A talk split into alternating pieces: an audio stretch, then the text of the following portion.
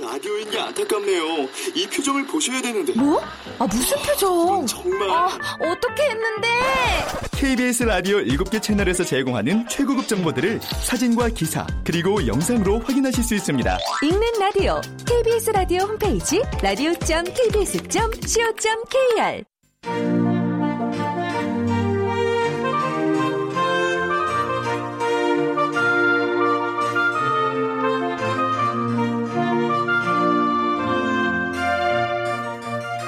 라디오 문학관,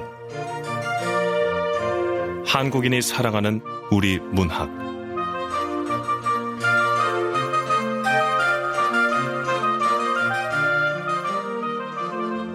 안녕하세요. 아나운서 태희경입니다.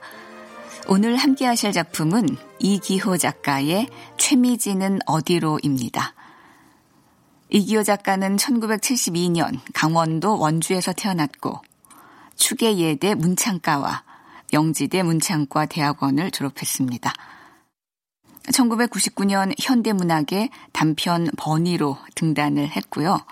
소설집 최순덕 성령 충만기, 갈팡질팡하다가 내 이럴 줄 알았지, 김박사는 누구인가, 장편 소설로 사과는 잘해요, 차남들의 세계사가 있습니다. 이효석 문학상, 김승옥 문학상, 한국일보 문학상을 수상한 바 있지요. KBS 라디오 문학관, 한국인이 사랑하는 우리 문학, 이기호 작가의 최미진은 어디로, 지금 시작하겠습니다.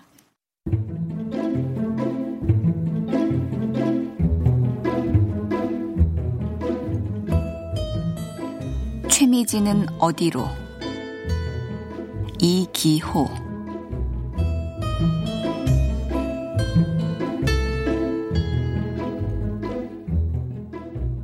지난달 중순 무렵 외장 하드를 사려고 우연히 중고나라 사이트에 들어갔다가 누군가 내 책을, 그러니까 2년 전에 나온 내 장편 소설을 염가 판매하고 있는 사실을 발견했다.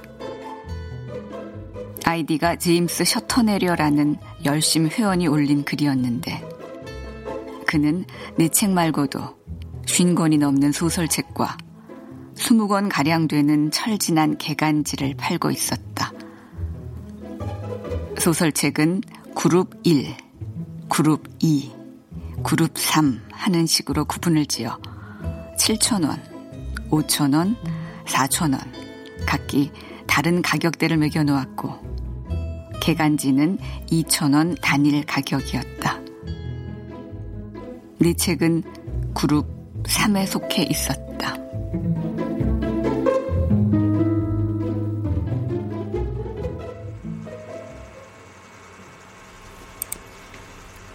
아, 내 책도 있잖아. 나는 외장 하드를 찾아볼 생각 같은 것은 잊은 채 제임스 셔터내려의 판매 목록을 하나하나 꼼꼼히 살펴보기 시작했다. 그는 그룹별 사진을 찍어 보관 상태를 확인시켜 주었는데, 사진 아래에는 각 책에 대한 짤막한 코멘트도 적어놨다. 이를테면 그룹 1, 박상룡의 열명길, 압도적인 전설의 시작, 그래서 7,000원. 그룹 1에는 대체로 허먼 멜빌이나 존 치버, 테드창 같은 외국 작가들이 많았고, 국내 작가로는 박상룡과 이문구가 유일했다. 그룹 2에는 가장 많은 작가가 포진되어 있었는데, 바르가스 요사도 있었고, 이노우의 야스시도 있었고, 이반 트루기네프와 은희경, 이승우도 있었다.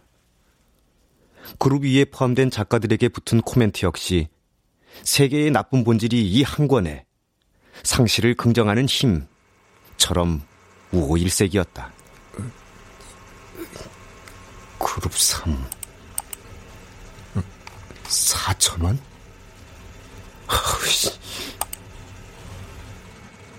그리고 문제의 그룹 3, 4,000원에 팔고 있는 그룹 3. 나는 마우스 휠을 돌려 내 소설책에 붙은 코멘트를 가장 먼저 확인했다. 49, 이기호, 병맛소설, 갈수록 더 한심해지는 꼴에 저자 사인본 4,000원. 그룹 1, 2에서 5권 구매 시 무료 증정.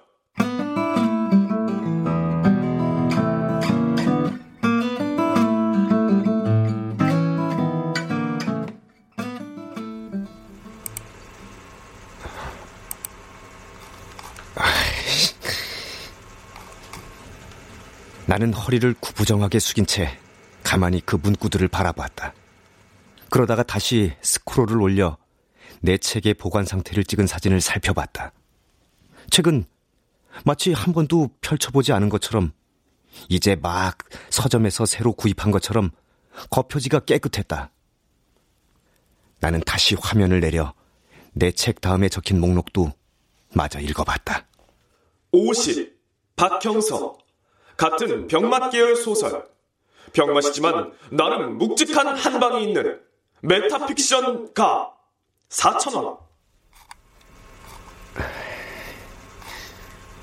나는 내 위에 있는 작가들의 목록도 천천히 바라봤다. 그룹 3에 있는 15명의 소설가 중 5권 구매 시 무료 증정이라는 판매 조건이 붙어있는 작가는 나 말고는 아무도 없었다. 나는 마우스에서 손을 떼 팔짱을 껴보았다.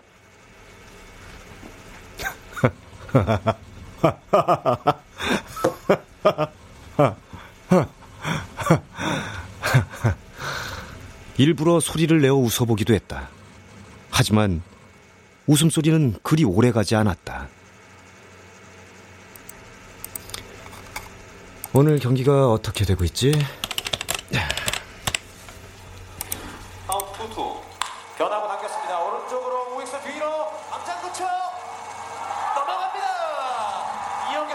나는 중고나라 사이트에서 나와 네이버 메인 화면으로 들어가 프로야구의 경기 결과를 선수 한 명 한 명의 타율과 타점까지 세세하게 확인했고, 10분 분량이 넘는 하이라이트 영상을 끝까지 다 시청했다.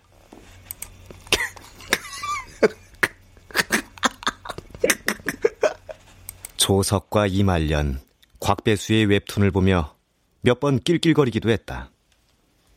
평소엔 보지 않던 웹툰에 달린 댓글까지 페이지를 넘기면서까지 죄다 읽어봤는데, 의외로 악플보다는 응원들이 더 많이 들어왔다. 오늘도 믿음을 저버리지 않는? 다음 주까지 또 어떻게 기다리죠? 나는 그게 좀 신기했고 무언가를 잃어버린 것처럼 찝찝하기도 했다. 에이.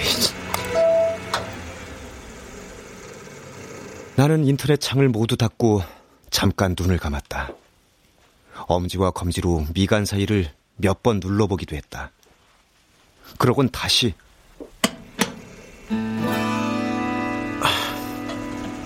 한글 프로그램을 띄워놓고 숨을 길게 한번 내쉬었다.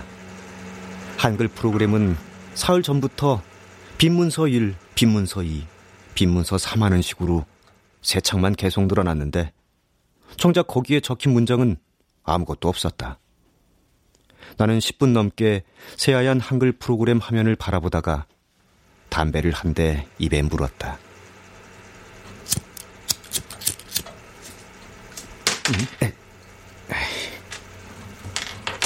불을 붙이려 라이터를 켰는데, 이런 그만, 부싯돌이 툭 바닥으로 떨어져 버리고 말았다.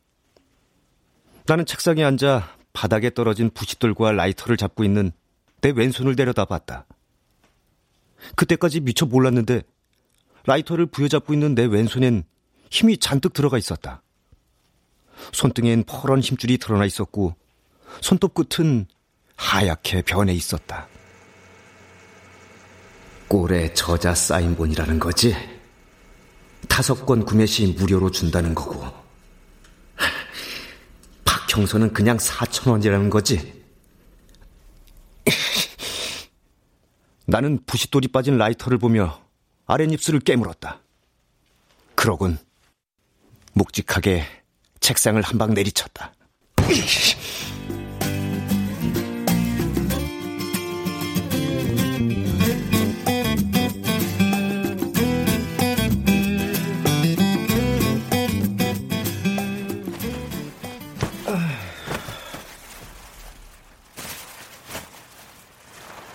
그날 밤 나는 평소보다 일찍 안방 침대에 누웠다.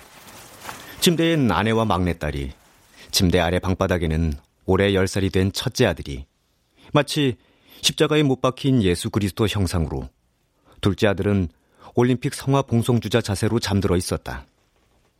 나는 최대한 몸을 웅크려 막내딸 옆에 누웠다. 장마가 시작되기 직전에 후덥지근하고 끈끈한 밤이었다. 코앞에 있는 막내딸의 머리칼에선 연한 비린내가 났다. 나는 한참 동안 누워있다가 작은 목소리로 아내에게 물었다. 자기야, 자? 아, 왜? 아니, 그냥 자나 해서. 왜? 또 소설이 안 써져? 안 써지면 그냥 자. 아내는 막내딸의 베개를 바로 해주더니 다시 벽 쪽으로 돌아 누웠다. 아내의 머리맡에는 알람시계가 놓여 있었다. 아내는 내일 아침 6시에 일어나 막내의 유치원 체험학습 도시락을 싸야 했다. 저기, 자기야. 나 실은 오늘 좀 모욕적인 일을 당했어. 그래, 목욕 좀 하고 자. 아니, 목욕 말고 모욕. 뭐? 그제야 아내는 한 손으로 머리를 쓸어 넘기면서 상체를 일으켰다. 아, 왜 그래? 오늘 은행 갔다 온 거야? 아내는 3년 거치 기간이 모두 끝난 아파트 담보금 대출 걱정을 했다. 지난달부터 시작된 원금 상환 때문에 아내는 몇 번인가 내게 은행을 다녀오라고 말했다. 대출금 갈아타기를 문의해보라는 뜻이었다. 나는 어두운 안방 천장을 바라보며 중고나라 사이트 얘기를 했다. 그러니까 박형서는 4,000원이고 난 1+1 같은 취급을 받은 거지. 그게 머릿속에서 지워지지 않네. 사람들도 많이 보는 사이트인데 갈수록 더 한심해진다니까. 좀 심하지 않아? 아내는 말없이 누워있는 내 얼굴을 내려다봤다. 그러곤 다시 벽 쪽을 향해 돌아 누웠다. 그냥 잊고 자. 당신 책이나 박형서 책이나 사겠다고 나서는 사람도 없을 테니까.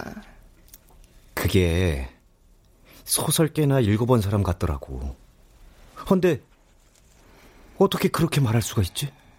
병맛이니 꼴에 저자 사인본이니. 혹시 내가 아는 사람이 아닐까? 일부러 나한테 모욕을 주려고. 난 왠지 꼭 그럴 것만 같거든. 이게 무슨 모욕죄 같은 거에 해당하지 않나? 남의 인격을 무시하고 명예훼손하고 비방하고 그걸 공공연하게 드러내고 뭐 그러면 걸린다고 하던데. 난 아내가 대꾸하든 말든 계속 구시렁거렸다. 아내는 몇 번인가 한숨 내뱉는 소리를 내다가 어느 순간 휙 등을 돌려 큰 소리로 말했다. 아, 그러니까 인터넷 그만하고 소설이나 쓰라고. 소설을 안 쓰고 있으니까 그런 것만 보이지. 소설가가 소설 못 쓰면 그게 모욕이지 뭐 다른 게 모욕이야?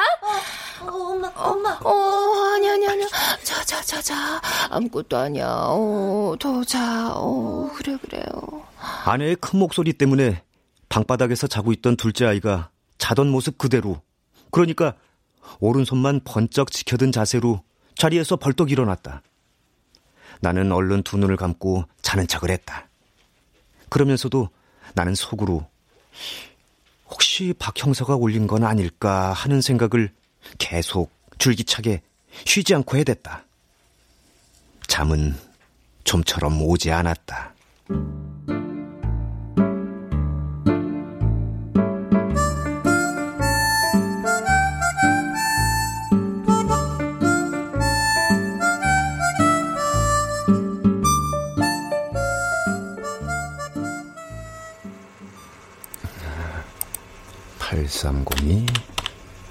0967. 그 다음날 나는 다시 중고나라 사이트에 들어가 제임스 셔터내려의 핸드폰 번호를 확인했다. 그리고 그 번호로 문자를 남겼다. 제임스 셔터내려님, 그룹 위에 있는 5권의 책을 구매하고 싶습니다. 제임스 셔터내려는 채 5분도 지나지 않아 답신을 보내왔다. 입금 확인 즉시 착불 택배로 보내주겠습니다. 혹시 직거래도 가능한가요?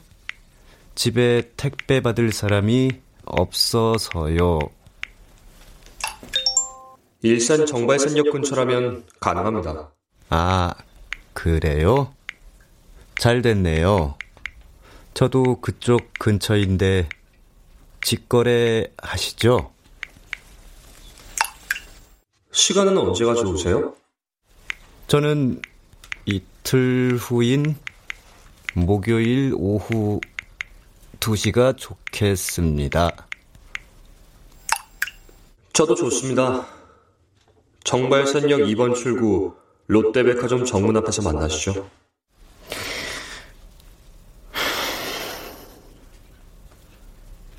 네.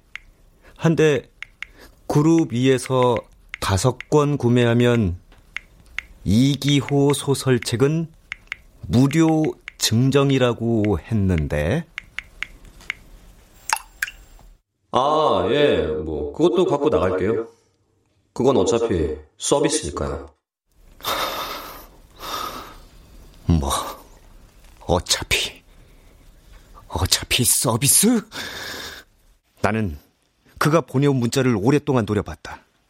그러곤 KTX표를 구입했다. 뭐 이제 광주에서 일산까지는 금방 가니까. 나는 마음을 다잡았다. 그러자 어떤 열기 같은 것이 훅 내게 밀려들어왔다. 어차피 서비스, 어차피 무료 증정, 어차피 박형서.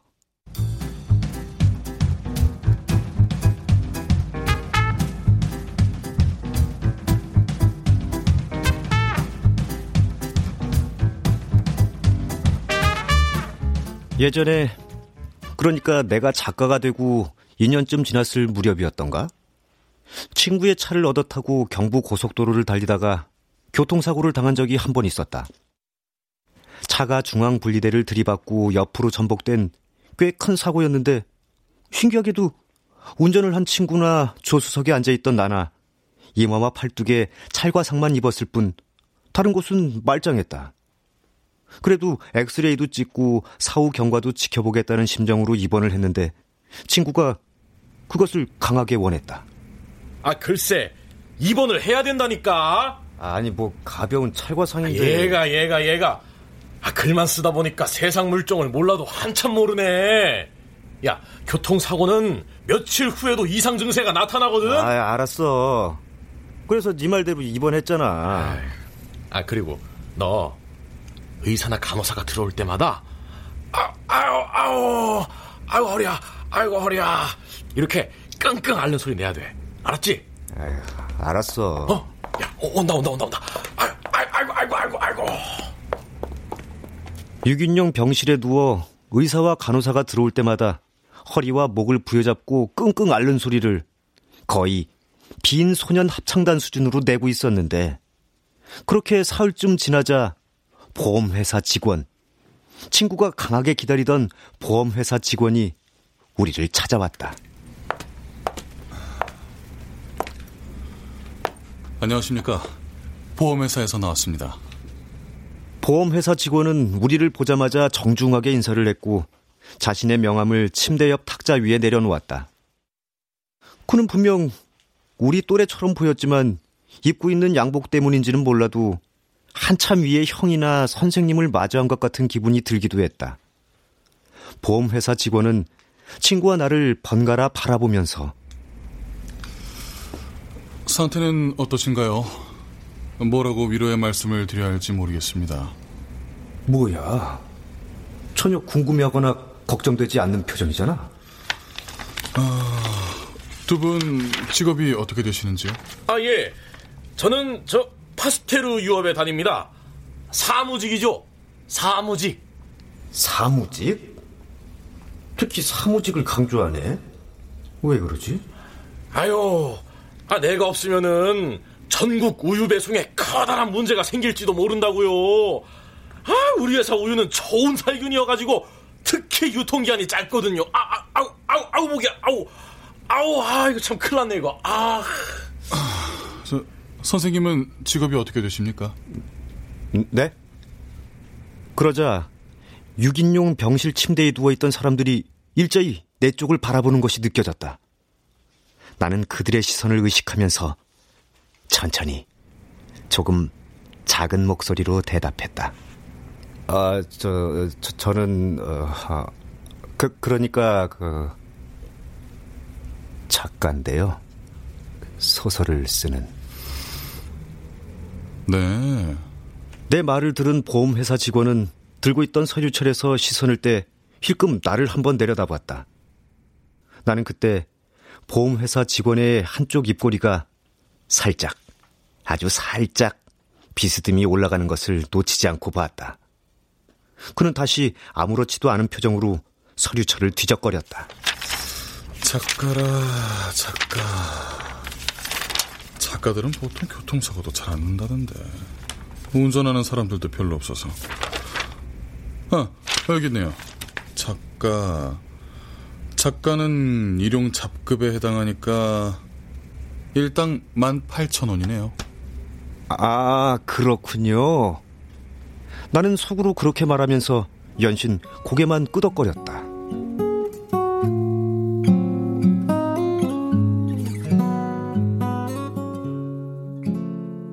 그렇게 열심히 고개라도 끄덕거려야지 다른 사람들한테도 아무렇지도 않게 보일 것만 같았다. 나는 그가 말한 18,000원보다 웬일인지 그의 깨끗하게 다려진 양복과 넥타이에서 들고 있는 펜과 서류철에서 어떤 수치심 같은 것을 느꼈다. 어쩐지 내가 이제 막 그에게 포획된 짐승이 된 듯한 기분도 들었다. 그날 나는 그가 사인하라는 곳에 얌전히 사인했고 그가 묻는 말에만 대답했으며 아무런 질문도 따로 건네지 않았다.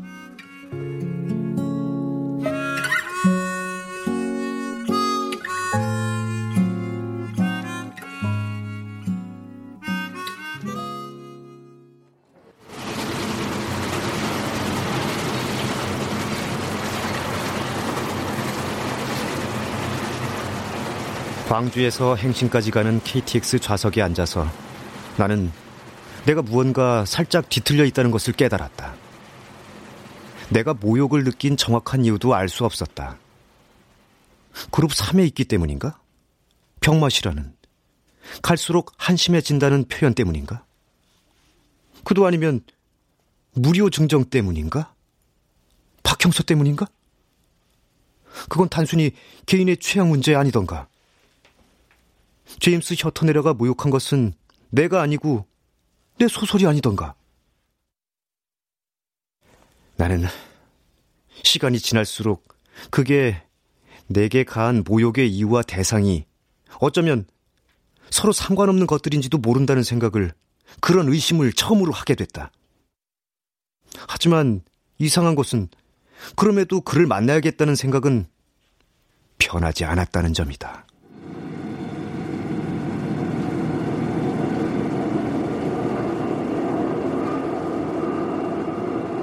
나는 용산역에서 내려 다시 광주로 돌아갈 수도 있었고 행신역에서 내려 그만 멈출 수도 있었다. 나에겐 그만큼 많은 기회가 있었다.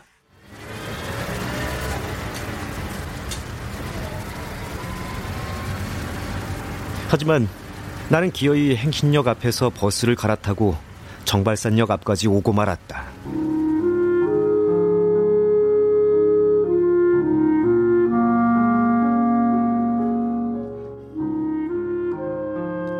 후에, 그러니까 모든 것이 다 지난 후 그 이유에 대해서 생각해보니 글쎄 그건 어쩌면 이런 것과 같은 맥락이지 않았을까? 사귈 때는 별로 사랑하지도 않았던 사람이 막상 이별을 통보하자 목 놓아 울게 되는, 그렇게 슬퍼하면서도 비로소 스스로 사랑을 완성하는, 그때 당시 나는 바로 그 목 놓아 울고 있는 상태가 아니었을까? 그러니까 그렇게 계속 어떤 열기 같은 것을 느끼고 멈추지 못했겠지.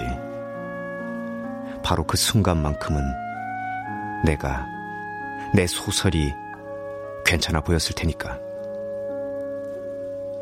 돌아서면 인정하고 말아야 할 테니까.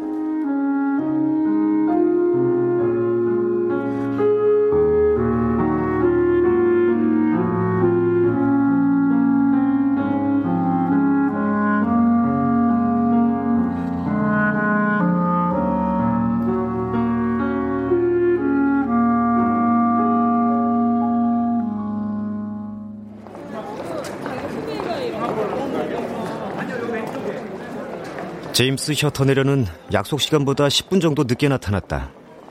누군가 내 어깨를 톡톡 두들겨 뒤돌아보니 거기에 그가 서 있었다.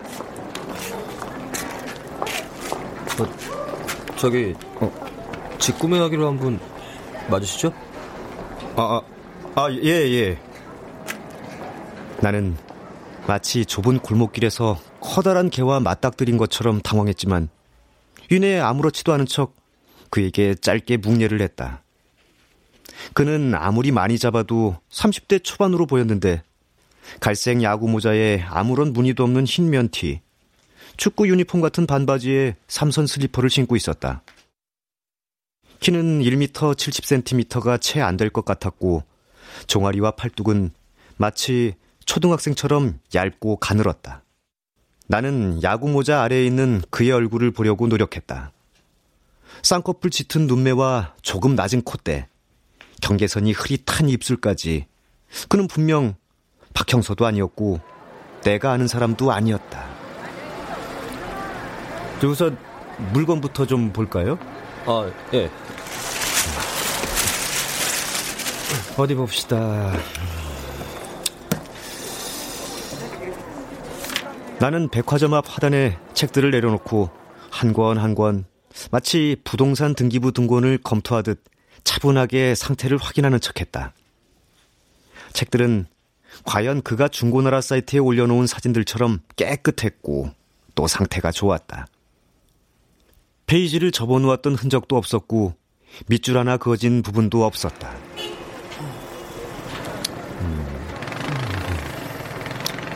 소설책 많이 읽으시나 봐요? 네. 그는 어쩐지 피곤해 보였고 또 조금 무료해 보이기도 했다.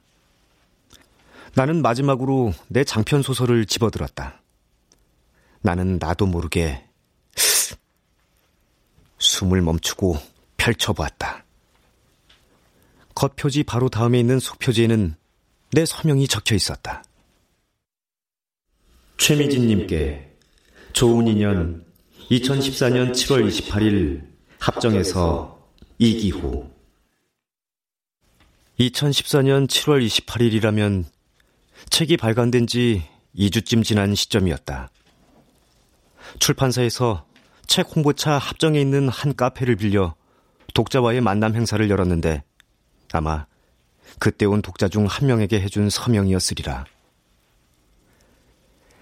그때 행사에 참여한 독자가 채 20명도 안 되었던 걸로 기억하는데.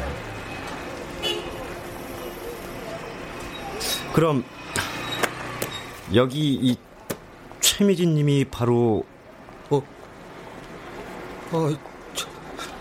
이러면 안 되는데. 그가 내 얼굴을 빤히 바라봤다. 주춤주춤 뒤로 물러서기까지 했다. 그러면서도 내 얼굴에서 시선을 떼지 않았다. 나는 내 책을, 책 날개에 작가 사진이 실린 내 책을 한 손에 든 채 그에게 한 걸음 더 다가섰다. 그러니까 제가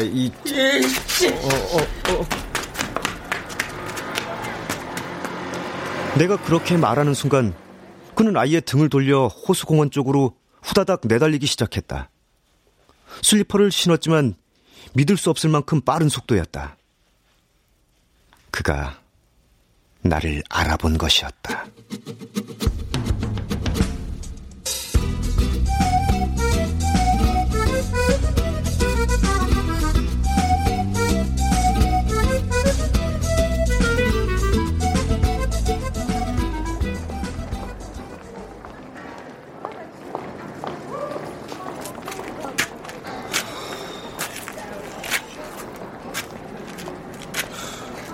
하지만 얼마 지나지 않아서 제임스 셔터내려는 터덜터덜 내 앞으로 다시 돌아왔다. 그는 내 얼굴을 제대로 쳐다보지도 않았고 내게 아무런 말도 걸지 않았다. 우리는 롯데백화점 뒤편 벤치에가 앉았다. 책이 든 비닐봉지는 내가 들었고 그는 고개를 푹 숙인 채 졸졸 내 뒤를 따라왔다.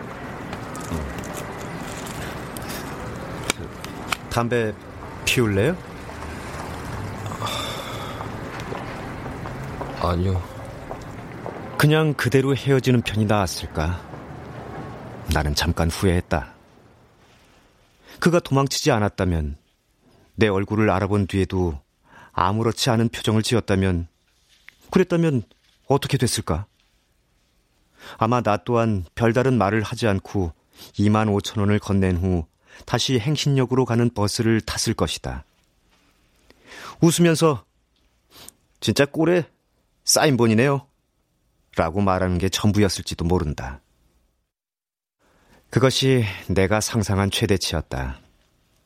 하지만 그가 갑자기 나를 알아보고 내달리는 바람에, 그런 후 얼마 지나지 않아 다시 내 앞으로 되돌아오는 바람에 모든 것이 이상해지고 말았다. 모욕을 당한 것은 분명 나라고 생각했는데 이제는 둘 다 함께 어떤 잘못을 저지른 처지가 된 기분, 서로 눈치를 보는 상황이 되어버린 것이었다. 술이라도 한잔 하러 가자고 해볼까? 난 그 생각도 하지 않은 것은 아니었지만 그 말만큼은 쉽게 나오지 않았다. 그가 거절할까 염려해서 그렇기도 했으나 무엇보다 난 그냥 그렇게까지는 하고 싶지 않았다. 왠지 좀 억울한 기분이 들었기 때문이었다. 그냥 다른 뜻은 없었어요. 혹시 제가 아는 사람인가 해서. 진짜 필요한 책도 있었고. 혹시 글 쓰는 분이세요? 아니요. 그는 그 말엔 짧게 고개를 흔들었다. 나와 짧게 눈이 마주치기도 했다. 나는 다행이라고 생각하면서도 어쩐지 조금 실망스러운 마음이 들었다. 어쨌든 직거래하기로 했으니까. 나는 지갑에서 3만 원을 꺼내 그에게 내밀면서 말했다. 그는 주저하다가 내가 내민 3만 원을 두 손으로 받아들었다. 그러더니 주머니에서 주섬주섬 5,000원짜리 지폐를 꺼내 내게 내밀었다. 나는 아무 말 없이 그 5,000원짜리 지폐와 그의 얼굴을 번갈아 바라보다가 짧게 손사래를 쳤다. 잔돈은 됐어요. 그러면서 슬쩍 웃기도 했다. 제임스 셔터내려는 한동안 그 5,000원짜리 지폐를 빤히 내려다보다가 다시 자신의 반바지 주머니에 쑤셔 넣었다. 나는 벤치 옆에 놓여있는 비닐봉지를 들고 자리에서 일어섰다. 어쨌든 셈은 다 치렀으니까. 그럼 이제 우리 사이의 직거래는 모두 끝난 셈이었다. 그가 나를 따라 엉거주춤 벤치에서 일어나며 말했다.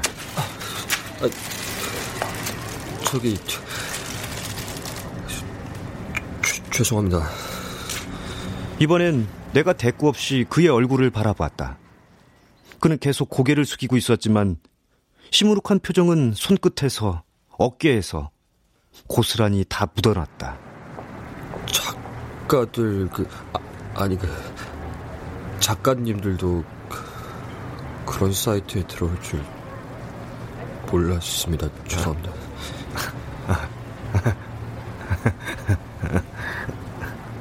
나는 일부러 미소를 지으려고 애썼다. 나는 너한테 악의가 없어. 그냥 진짜 필요한 책이 있었을 뿐이야. 나는 끝까지 그에게 그렇게 보이고 싶었다. 에이, 아니 뭐 작가라고 별거 있나요? 다 똑같은 사람이죠. 그래도 나는 그와 대화를 나누는 것이 점점 더 불편해졌다. 분명 내가 먼저 시작한 것인데도 그랬다. 아마도 그래서 기어이 그런 질문까지 하고 말았을 것이다. 근데 저 진짜 궁금해서 그러는데요. 왜 내 책만 무료 증정인 거예요? 다른 작가들 거는 다 그렇지 않으면서.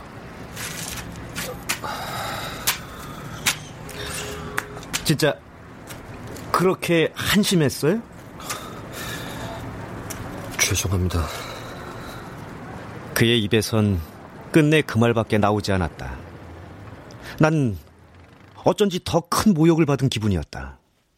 하지만 티내지 않고 더 밝은 목소리로 말했다.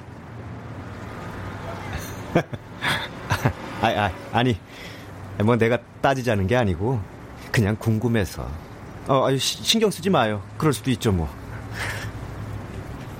그래, 이제 그만두자. 이쯤에서 멈추자고. 참 이상하네. 왜 내가 더 초라해지고 더 비참해지는 기분이 드는 거야? 그럼 이만. 난 그에게 인사를 하고 뒤돌아섰다. 그러다 무언가 퍼뜩 떠오르는 게 있어서 제자리에 멈춰섰다. 아참, 근데 그럼 이 최미진이라는 분은 누구예요? 예?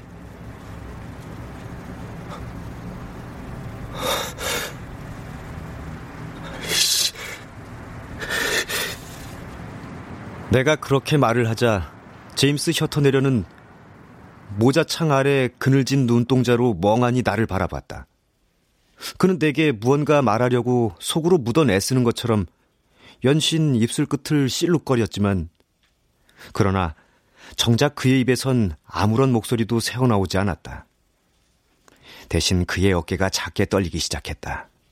훌쩍훌쩍 콧물을 들이켜는 소리도 들려왔다.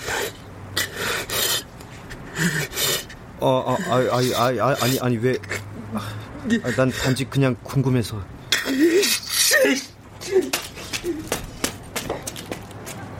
나는 갑작스러운 그의 반응에 얼떨떨해져 작게 중얼거렸지만 더 이상은 아무런 말도 하지 못했다. 아니, 할 수가 없었다. 그가 다시 이번엔 주염역 방향으로 후다닥 달려갔기 때문이었다. 팔뚝으로 연신 눈가를 훔치면서 고개를 계속 숙인 채 그는 다시 그 자리로 돌아오지 않았다.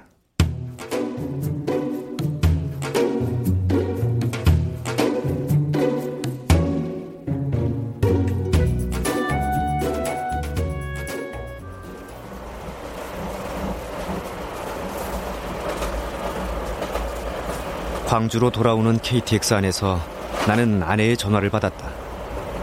어디야? 잠깐만.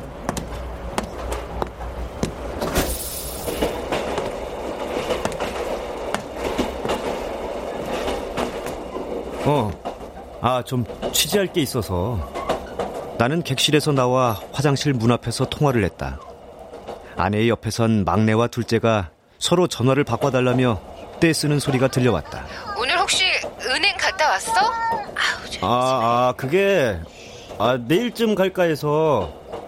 이게 수수료 문제도 더 알아볼 게 있고. 아휴, 이제 또 한 소리 듣겠구만. 아이고, 어떡하지? 가지 말라고. 어? 방금 뭐라고 했어? 괜히 은행 가서 아쉬운 소리 하지 말라고. 안 가면 어떡해. 당장 이번 달도 애들 다음 달부터 일하기로 했어. 아파트 앞 상가 보습학원에서 파트타임 강사 구한대. 오늘 거기 면접 보고 왔어. 아니 저기 뭐 꼭 그런 것까지야. 나는 아내에게 이번 기회에 아파트를 팔고 조금 더 싼 곳으로, 나주나 화순쯤으로, 그도 아니면 다시 전세라도 알아보자고 말하려고 했다. 하지만 나는 그 말을 하지 못했다. 아내의 마음이 어떨지 또 알 수 없었기 때문이었다. 그리고 무엇보다 결정적으로 바로 그 순간 둘째 아이가 아내의 핸드폰을 뺏어 들었기 때문이었다. 아빠, 나 있잖아. 아빠 노트북을 막 치는데 거기 있는 글자가 하나 쏙 빠졌다.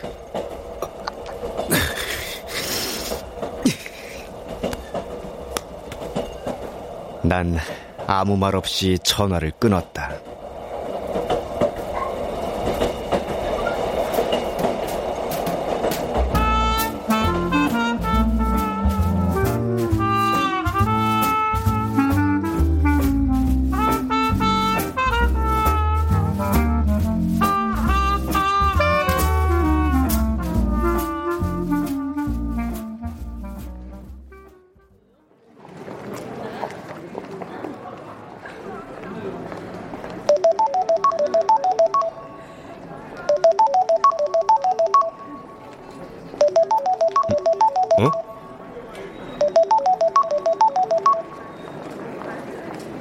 광주 송정역에 도착해 비닐봉지를 들고 막 택시를 잡으려는 순간 다시 전화가 울렸다.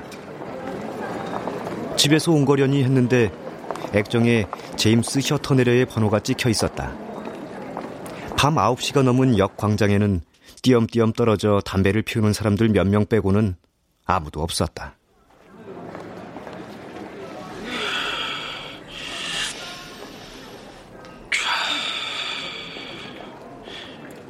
제임스 셔터내려는 통화가 연결된 이후에도 한참 동안 말이 없었다.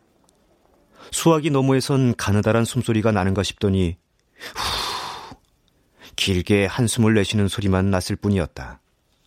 나 또한 아무런 말도 하지 않았다. 나는 그의 숨소리만 듣고도 그가 지금 어떤 상태인지, 얼마나 술을 마셨는지 짐작할 수 있었다.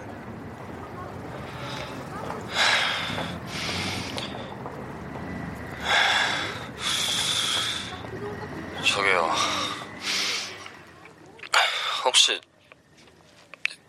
미진이 잘 아세요? 그가 더듬더듬 물었다. 그는 계속 숨을 크게 내쉬면서 말했다. 난 잠자코 그의 목소리를 듣기만 했다. 내가 어떤 대꾸를 하는 것이 별 의미가 없을 거라고 생각했기 때문이었다. 미진이가요. 그러니까 난 걔가 지금 어디 있는지도 잘 모르거든요. 우린 그 헤어졌는데 지금은 어디 있는지도 잘 몰라요. 걔가 나한테 남기고 간 건 책뿐인데 그 책이 꽤 많아요. 내가 좀 버린 것도 있는데 아직도 여기 책장에 많이 꽂혀 있어요. 아, 저기 근데요. 잠깐만요. 근데요. 이제 내가 이사를 해야 돼요. 방을 그 빼달라고 하거든요. 걘 그것도 아마 모를 거예요. 미진이는 모를 거라고요. 나는 그 책들을 다 갖고 갈 수가 없어요. 이거 갖고 가고 싶어도 갖고 갈 수가 없다고요.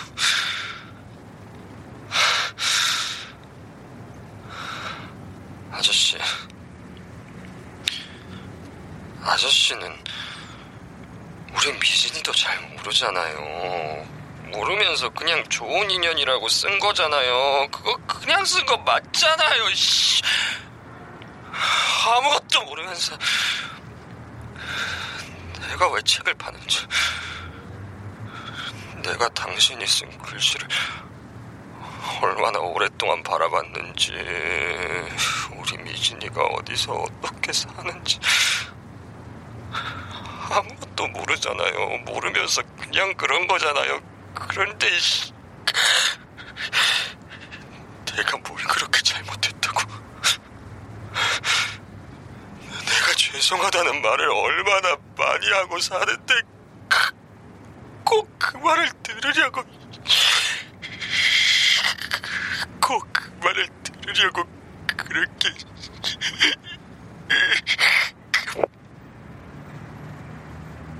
전화는 거기에서 툭 끊겼다. 그는 다시 전화를 걸어오지 않았고 나 또한 그에게 전화를 걸지 않았다. 나는 비닐봉지를 들고 한동안 그 자리에 가만히 서 있었다. 그의 전화를 기다린 것은 아니었다. 난 나의 저기가 무서웠다.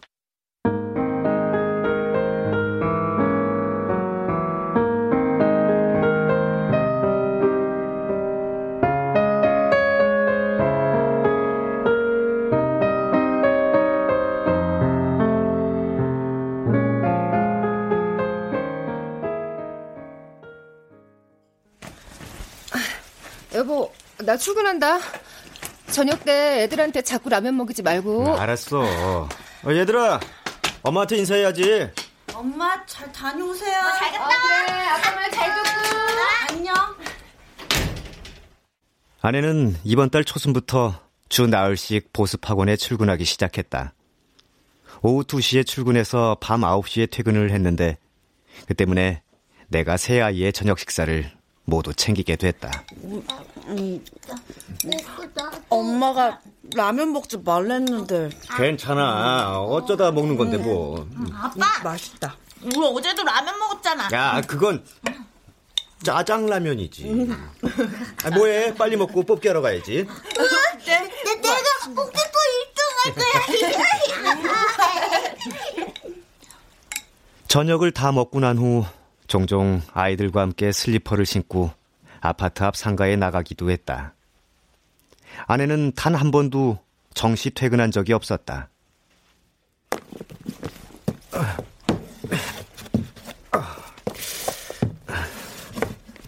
나는 제임스 셔터내려에게서 구입한 내 책을, 본래 최미진의 것이었던 내 책을 내 방 책장 구석에 꽂아두었다. 그에게서 구입한 나머지 5권의 책들도 그 옆에 세워두었다. 살만 루슈디와 오의 겐잡으로 배수아는 원래 있던 것들이었고, 도선과 헤르타 뮬러는 내게 없던 책들이었다. 그 책들을 내가 다시 꺼내보는 날들이 있을까? 글쎄, 지금으로선 잘 모르겠다. 잘 모르지만 어쨌든 내게는 그 책들을 보관하고 꽂아둘 만한 책장이 있었다. 그것들은 나와 아주 가까운 거리에 있었다. 그렇다면 나는 언제든 그것들을 읽어볼 가능성이 있겠지? 나는 그렇게 되기를 희망한다.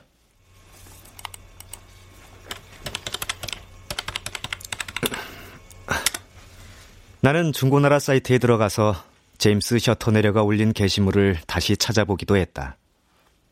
그를 만나고 온 다음 날까지도 멀쩡하게 그 자리를 지키고 있던 게시물은, 그러나 일주일 뒤에 다시 들어가 보니 흔적도 없이 사라지고 말았다. 그 사이 책들이 다 팔린 것일까? 아마 그렇진 않을 것이다. 그렇지 않을 거라고 예상을 하면서도 나는 그 책들이 모두 다른 주인들을 만났기를 바랐다. 그것이 그에게도 보탬이 되는 일이라고 생각했기 때문이다.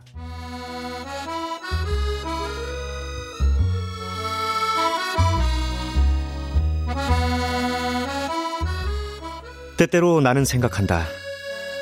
모욕을 당할까봐 모욕을 먼저 느끼며 모욕을 되돌려주는 삶에 대해서 나는 그게 좀 서글프고 부끄럽다.